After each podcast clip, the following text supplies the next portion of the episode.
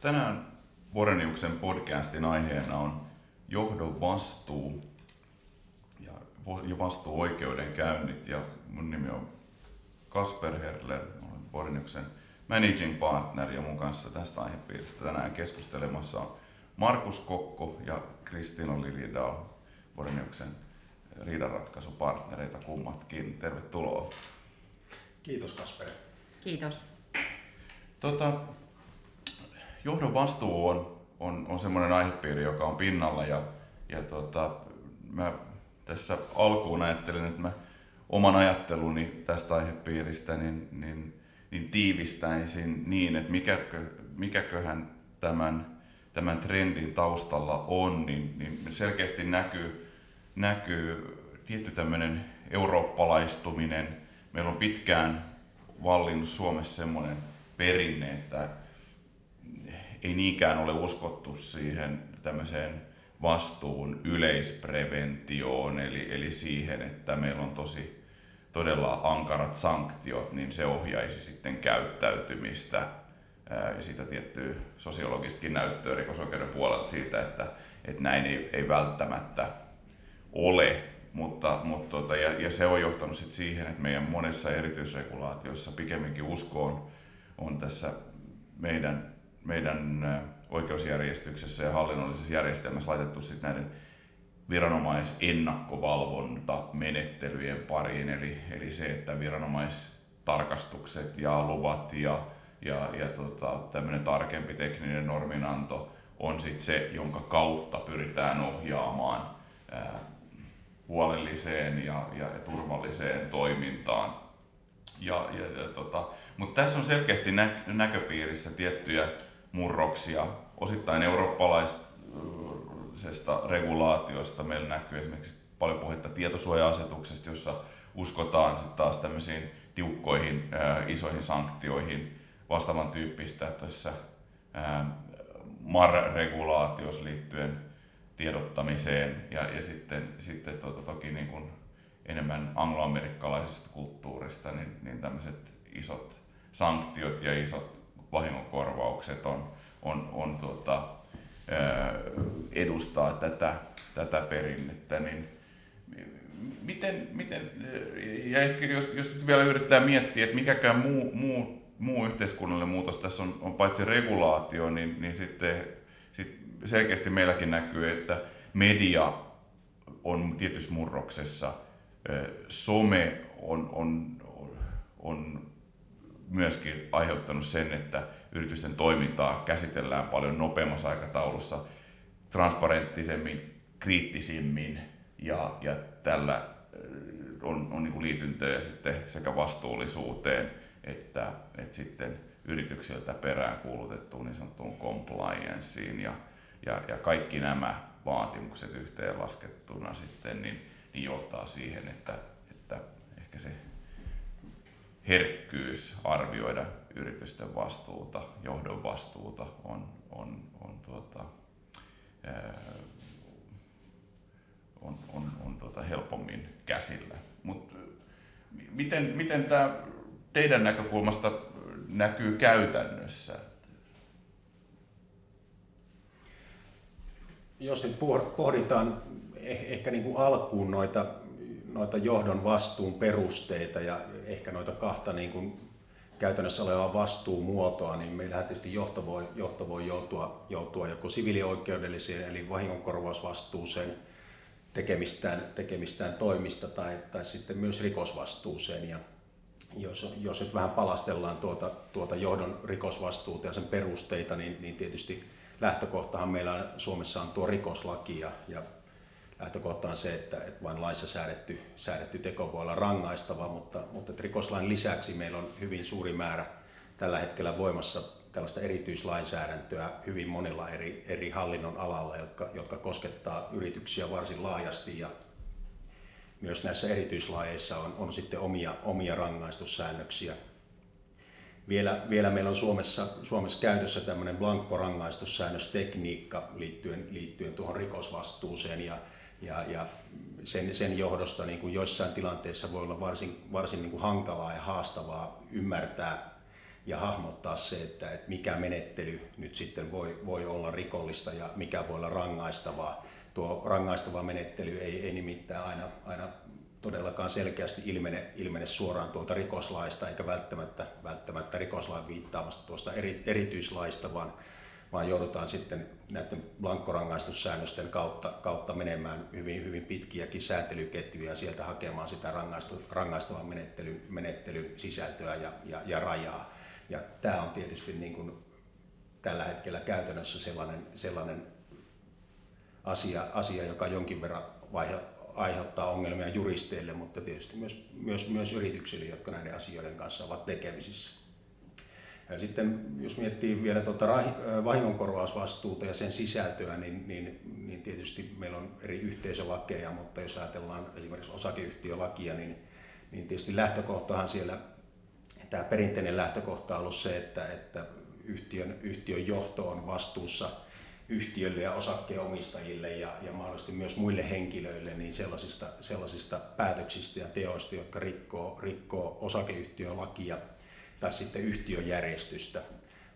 Meillä on ollut osakeyhtiölaissa noin, noin 10 vuotta voimassa tällainen, tällainen vastuuperuste, joka, joka perustuu ää, yleisen, yleisen huolellisuusvelvoitteen rikkomiseen, eli, eli johto voi, voi olla myös ää, vahingonkorvausvastuussa yhtiölle sellaisesta päätöksestä tai menettelystä, joka, joka rikkoo tätä osakeyhtiölain yleistä huolellisuusvelvoitetta. Ja, ja, ja tämä yleisen huolellisuusvelvoitteen rikkomisen, rikkomisen seurauksena tuleva vahingonkorvausvastuu on, on ehkä sellainen, sellainen trendi, joka, joka nyt tässä on viime aikoina ollut ehkä, ehkä selvimmin näkyvissä tällä vahingonkorvauspuolella. Okei, eli meillä on käytännössä meillä on tiettyjä niin kuin sektorinormeja, joita pitää noudattaa, ja sitten on myöskin tämmöinen yleisnormi, jonka, jonka sisältö sitten aika näyttää, mitä se kullokin, kulloissakin tilanteessa sitten tarkoittaa, minkä tyyppistä käyttäytymistä huolellista. Se on, se on juuri näin. Joo, no tota, miten, tämä on kiitosa tämä rikosvastuu ja, ja, ja tota, osaatko Kristiina vähän valottaa meille sitä, että miten, minkä näköisiä kehityssuuntia tässä on ollut, ollut näköpiirissä? Mielelläni. Ihan meidänkin, niin kun mietin omaa työtä ja meidän riidanratkaisupraktiikan työtä, niin meillähän tämä on käytännössä näkynyt näiden nimenomaan rikosvastuuperusteen perusteen ja juttujen selvänä kasvuna viime vuosina, eli, eli rikos, rikosperusteella niin sellaisiakin asioita nykyään ajetaan ja, ja tullaan ajamaan, jotka ehkä perinteisesti ovat menneet tuonne siviilipuolelle.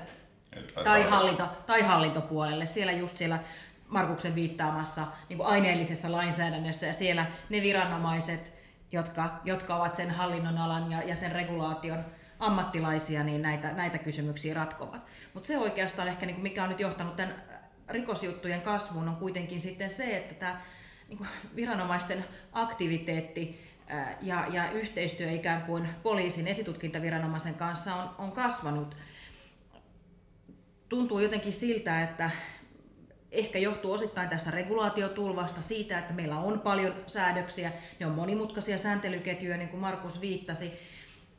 Ehkä toisaalta sekin, että, että kun, kun Kasper puhui tuosta mediasta ja somesta ja, ja, ja näiden asioiden niin kuin todella nopeasta läpimenosta, että kun jotakin tapahtuu, niin, niin sen usein voi jo sitten lukea tuolta netistä tai, tai sosiaalisesta mediasta, että, että mitä on tapahtunut millekin yritykselle. Ja tämä ei ole pelkästään yritysten asia, vaan se kohdistuu myöskin viranomaiset. Meillä on viranomaisia, jotka on ihan vaikeiden soveltamisala kysymysten äärellä siinä omassa päivittäisessä ratkaisutoiminnassaan.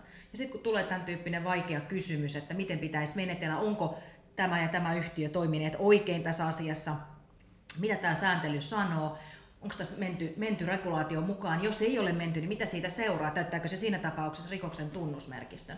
Ja me ollaan nähty todella paljon tällaisia tutkintapyyntöjä, joissa ei välttämättä edes väitetä, että rikos olisi tapahtunut, mutta pyydetään esitutkintaviranomaista selvittämään, että miten, miten tätä asiaa pitäisi oikeudellisesti arvioida. Oman kokemuksen perusteella niin välillä tuntuu, että tulee vastaan sen tyyppisiä tilanteita, jossa jos käytännössä niin, niin, niin viranomaiseen kohdistuu aika paljon mediapainetta ja, ja välttämättä sitten se voi olla monelle virkamiehelle aika uusi tilanne. Ja, ja sitten sit, kun tätä painekattilassa on tarpeeksi painetta, niin, niin sitten sitä pitää jollain, jollain tavalla hallita. Ja yksi tapa on sitten se, että, että siirretään se, sitä palloa eteenpäin poliisin tutkittavaksi, jolloin, jolloin voidaan osoittaa, että on, on oltu asiassa aktiivisia ja, ja, ja, sitten saadaan, saadaan tota, siirrettyä asia seuraavalle viranomaisen arvioitavaksi.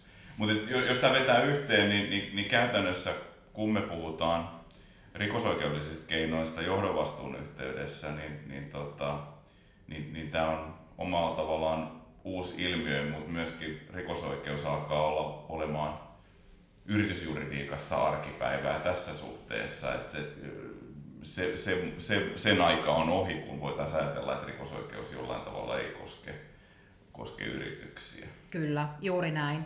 Ja ehkä tämmöisiä tyypillisimpiä aloja, millä tuota, nyt on, nyt on näitä, näitä kysymyksiä tullut esiin, niin, niin kuin mainitsit, niin ympäristö on hyvin, hyvin niin kuin tällä hetkellä sellainen alue, jossa, jossa paljon liittyy osittain tähän ympäristörikosten, tähän rikosoikeudelliseen sääntelyyn, niihin tunnusmerkistöihin, siihen valtavaan määrään ympäristöoikeudellista lainsäädäntöä ja erilaista normistoa, mitä meillä on. Ja sitten toisaalta ihan mielenkiintoinen ja monimutkainen viranomaisjärjestelmäkin, mikä meillä siihen sekä ennakkovalvontaa, mihin viittasit, ja toisaalta jälkivalvontaa liittyy. Viranomaisten välinen toimivaltajako, kuka päättää ja mikä päättää, ja sitten vielä ehkä se, että kenen nimi siellä päätöksessä on alimpana, ja, ja tavallaan ikään kuin jäljet voi johtaa sinne sylttytehtaalle näin niin kuin heittomerkeissä sanottuna, mikä sitten vaikuttaa siihen halukkuuteen tehdä, tehdä näitä päätöksiä ja, ja ikään kuin kantaa sitä, sanotaanko moraalista vastuuta, joka niihin päätöksentekoon liittyy.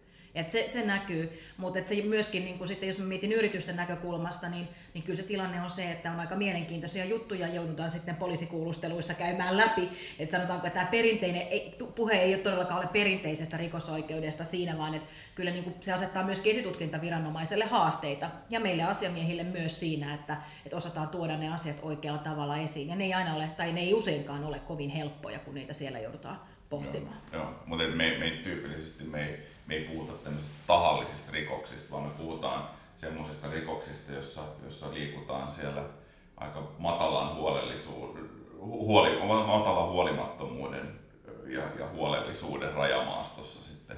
sitten. Olisiko sinulle mainita jotain muuta tyyppitapauksia, mitä Ympäristön lisäksi kyllä, verohan on hyvin, hyvin tyypillinen ala, mitä, mitä me teemme paljon. Siellä tulee näkyviin myös nämä arvopaperimarkkina asiat, tiedottamisasiat, sisäpiiriasiat, esitevastuu ja sitten aika niin kuin iso alue on työsuojelu ja ehkä ihan modernikin, että puhutaan vielä tästä niin kuin modernista työsuojelusta, henkisestä työsuojelusta ja työn kuormittavuudesta ja työn kuormittavuuden arvioinnista ja muusta, niin, niin nämä, nämä on ehkä ne tyyppitapaukset, mitä meillä on paljon ja, ja mitkä on myöskin sitten osittain myöskin niitä vaikeimpia.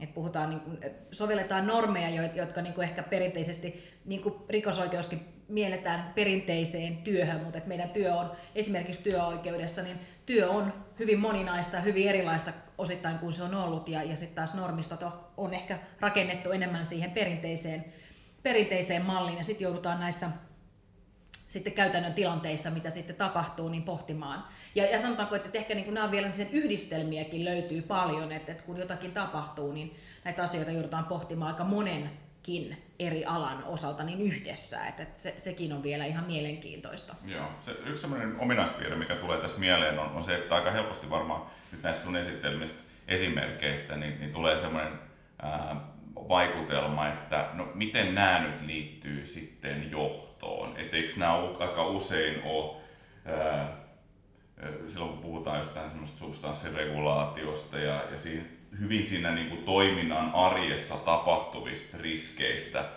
joko niin kuin, ää, riskeistä tai sitten konkreettisoituneista vahingoista tai tapaturmista, niin, niin, niin miten tämä liittyy niin kuin sitten johto, miten se johto kytketään tähän mukaan? Pystyisitkö Markus tähän antaa muutama ajatuksen? Joo, tämä on todella hyvä kysymys ja, ja tämä nimenomaan liittyy siihen, liittyy siihen rikosvastuun kohdentumiseen. Että nyt me puhutaan tällaisesta tällaisesta rikollisuudesta, joka, joka tapahtuu yrityksen ihan normaalissa päivittäisessä toiminnassa, joka ei millään tavalla ole tahallista, tahallista kriminalisoitua menettelyä. Ja, ja, ja silloin tietysti aina aina kun tällaisia asioita tutkitaan, niin, niin lainsäädäntökin lähtee siitä ja, ja, ja poliisi ja, ja syyttäjät, niin kuin myös tuomioistuimet lähtee siitä, että, että yleensä johonkin henkilöön tämä, tämä rikosvastuu täytyy kohdentaa. Ja, ja erityisesti sitten siinä tilanteessa, kun, kun ehkä yhtiössä ei ole täysin kunnossa vastuuttaminen ja, ja organisointi ja, ja asioiden järjestäminen, niin, niin yleensä tuppaa olemaan niin, että tuo rikosvastuukin ei valu alaspäin, vaan se nousee sieltä organisaatiosta ylöspäin. Että, että kuitenkin meidän niin kuin, sääntely lähtee siitä, että rangaistukseen tuomitaan aina, aina se henkilö, jonka, jonka velvollisuuksien vastainen tuo, tuo teko tai, tai laiminlyönti on ollut. Ja, ja, ja siinä aina otetaan tietysti huomioon sitten niin kuin henkilön, henkilön asema ja tehtävät ja, ja toimivaltuudet ja niin edelleen. Ja jos, jos esimerkiksi tämä delegointi ja asioiden järjestäminen ei, ei ole tapahtunut asianmukaisesti, niin, niin silloin aika usein johto, johto on sitten näistä, näistä asioista vastuussa. Okay. Tota, no nyt me puhuttiin tästä näistä, näistä tota, rikosvastuun tapauksista ja ne on ollut paljon pinnalla.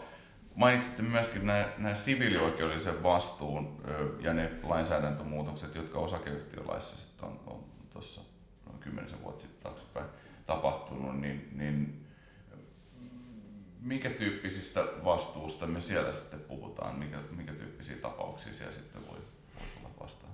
No tähän liittyen on ollut viime aikoina jonkin verran oikeuskäytäntöä ja, ja, ja nämä, nämä, nämä yleisen huolellisuusvelvoitteen rikkomisesta johtuneet vahingonkorvausvaatimukset ja oikeudenkäynnit, niin nämä aika usein on, on liittynyt esimerkiksi jonkinlaisiin niin kuin investointeihin, joita yhtiössä on tehty tai, tai jonkinlaisten palveluiden käyttöön. Tavallaan, tavallaan kysymys on jälkikäteen, jälkikäteisarvostelussa epäonnistuneista liiketoimista. Ja, ja, ja tämä on sillä tavalla tietysti haasteellinen ja, ja toisaalta myös niin kuin oikeudellisesti mielenkiintoinen konstruktio, että, että nythän tämä käytännössä tarkoittaa sitä, että jälkikäteen ollaan arvioimassa joidenkin tehtyjen liiketoimien, liiketoimien huolellisuutta ja perusteltavuutta ja, ja, ja tuomioistuimen rooli, rooli tavallaan siinä, siinä arviossa korostuu tietysti ja, ja lopputulos on se, että juristit ovat, ovat lopulta tuomioistuimessa arvioimassa sitten liiketoiminnan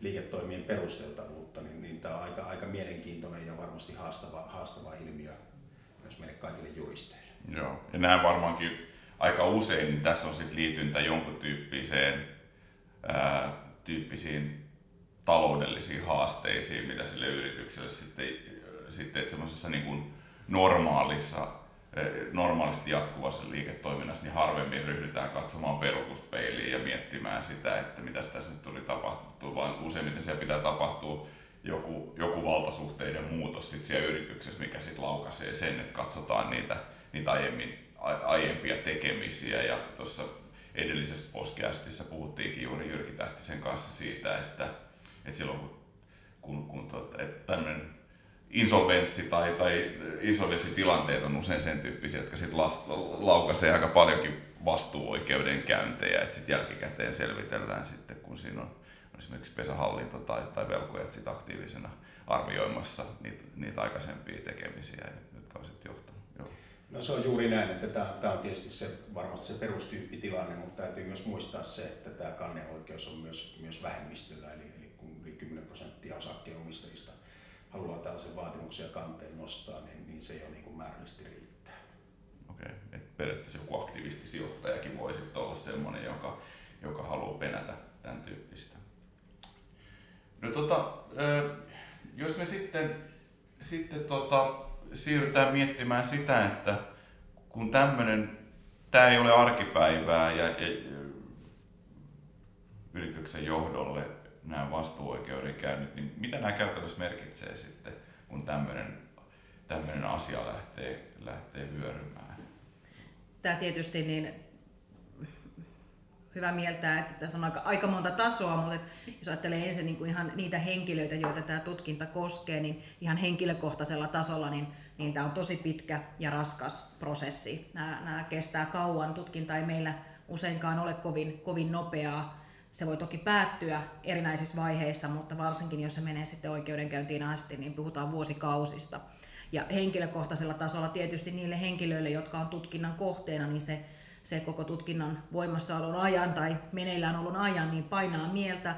Siinä on uhkana se, että, että joutuu sekä rikosoikeudelliseen vastuuseen, sieltä voi tulla sanktioita, sitten siellä on vielä vahingonkorvausvastuu, se voi olla rikosperusteinen tai johdannainen ikään kuin siitä, siitä rikoksesta. Rikosasioissa puhutaan myöskin rikoshyödystä, eli jos ajatellaan, että ollaan tehty, tehty jonkunnäköinen toimi, on se sitten ympäristöä tai, tai jotakin muuta, joka, jota, jota on väitetysti pilattu tai muuta, niin jokainen ymmärtää, että ne mahdolliset seuraukset on aika laajakantoisia ja silloin myöskin se taloudellinen, taloudellinen merkitys ja uhka, mikä siinä on, jokaisella on iso. Et ne johtohenkilöille merkitys on tietysti ymmärrettävästikin iso. Mutta se on iso myöskin yritykselle. Se on ehkä vähän eri tavalla. Yritykset, jos jokin asia ikään kuin äh, sanotaanko henkilöityy joihinkin henkilöihin, niin yrityksen kannalta tietysti niin, niin, niin yritys voi vaihtaa näitä johtohenkilöitä ja ikään kuin sillä pyrkiä sitä, sitä tematiikkaa hallitsemaan, mutta, mutta toisaalta niin kyllä se maineriski joka tapauksessa yhtiömaineille ja brändille on olemassa. Ja sitten vielä, niin, niin, niin, kun tämä prosessi pyörii, ihan riippumatta siitä, että onko nämä henkilöt enää yhtiön palveluksessa vai eivät, niin se tulee usein yllätyksenä yhtiöille ja, ja, ja on se sitten uusia tai vanhoja johtohenkilöitä, se kuinka paljon aikaa ja ihan mitä tahansa resurssia nämä prosessit syövät, ikävä kyllä. Ne syö paljon aikaa, energiaa ja fokusta, joka on pois siitä itse liiketoiminnan eteenpäin viemisestä ja kehittämisestä. Ja ne painaa siellä takaraivossa ja niistä tulee raportoidakin vielä useimmiten sitten aina vuosikertomuksessa ja muuten, että ne eivät kyllä ne eivät kyllä pääse unohtumaan. Että tässä, on, tässä on monta ikään kuin ikävää seurannaista, joka tällaisesta tutkinnasta seuraa. Joo, joo tämä jälkimmäinen viimeinen kommentti oli, oli mun mielestä tosi tärkeä. Että se, se on sellainen asia, jota, jota ei välttämättä aina nosteta esiin semmoisena niin kuin kvantifioitavana kuluriskinä, koska se ei ole niin, niin konkreettinen, mutta sillä voi olla itse asiassa taloudellisesti se kaikista suurin merkitys, koska se, se että, että johdon fokus on jossain muussa kuin sitten siinä härkäpäisessä vision toteuttamisesta sen liiketoiminnan osalta, kun, kun painaa omat asiat päällä. Tai, ja, ja myöskin uskoisin, kun on, kun on sivusta joitakin prosesseja sitten sit, nähnyt neuvonantajana, niin, niin, niin se ei ole ainoastaan sitten vaan ne yksittäiset henkilöt, jotka valikoituu näiden vastuuprosessien kohteeksi, joihin tämä vaikuttaa, vaan, vaan työyhteisössä, jos kollegoilla on tämmöisiä tämmöisiä vireillä, niin se vaikuttaa sit siihen koko työyhteisöön, että myöskin sitten niin kuin, vie muiden kollegojen aikaa, kun näitä, näitä, näitä mietitään. No tota, tästä aasinsiltana tietenkin herää sitten se kysymys siitä, että no miten tämmöisiä johdon vastuu, vastuuta voi mahdollisimman tehokkaasti sitten välttää. Niin, niin tota, me ei varmaan oltaisi tässä keskustelemassa tästä aihepiiristä, jos tähän löytyy joku semmoinen, semmoinen helppo quick fix, mutta, mutta onko sinulla Kristiina jotain ajatuksia siitä, että mitkä asiat on, on semmoisia, jotka on tämän, tässä suhteessa merkityksellisiä? Niin, tutkintaa ei, ei todennäköisesti voi välttää. Tietty, tietysti niin kuin proaktiivin, proaktiivisuus niissäkin asioissa joskus ja ollaan oltu monta kertaa menestyksekkäitä siinä, että, että monta tutkintaa ollaan saatu kyllä päätettyä jo ennen kuin ne ikään kuin ehtivät alkaa. Mutta sitten kun se, kun se tutkinta on päällä, niin, niin sitten sitä ei toki, toki eroon pääse. Mutta jos ajatellaan että viimeaikaisia, viimeaikaisia kokemuksia ja oikeuskäytäntöä siinä, millä seikoilla on merkitystä, niin, niin paljon on merkitystä sillä, miten ne toiminnot ja asiat on organisaatioissa etukäteen järjestetty.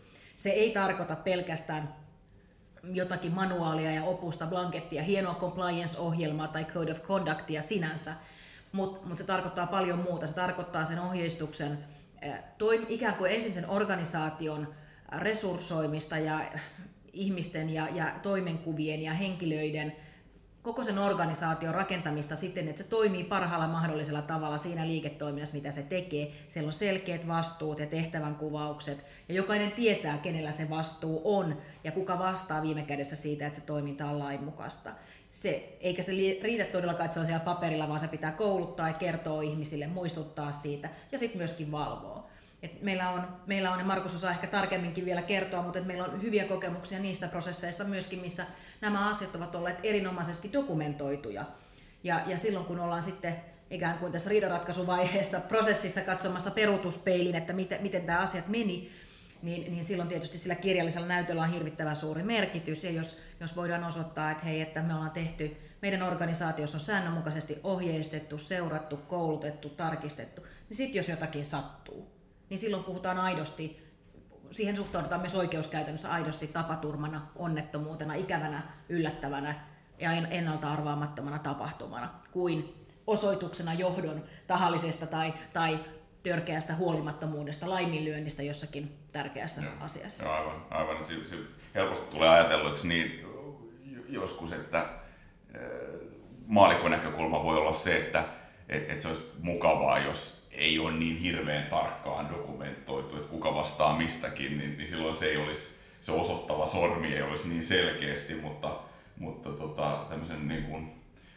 vastuidenhallinnan näkökulmasta, niin, niin, niin kohdentamaton vastuu on sitten helposti kaikkien vastuu tai ainakin johdon vastuu. Ja, ja, ja, ja se, se on niin se, se tärkeä, että siinä johdon kannattaa mieltää se pikemminkin niin, että se on paljon helpompi tapa, tapa tukea sitä koko organisaatio sit sillä, että ne, ne vastuut on kohdennettu, se on hyvin johdettu, se ilmentää sitä, että se on hyvin johdettu, se tarkoittaa sitä, että se on, on, on, otettu huole, huolellisuutta ja se heijastuu sitten myöskin siihen, miten sitä arvioidaan.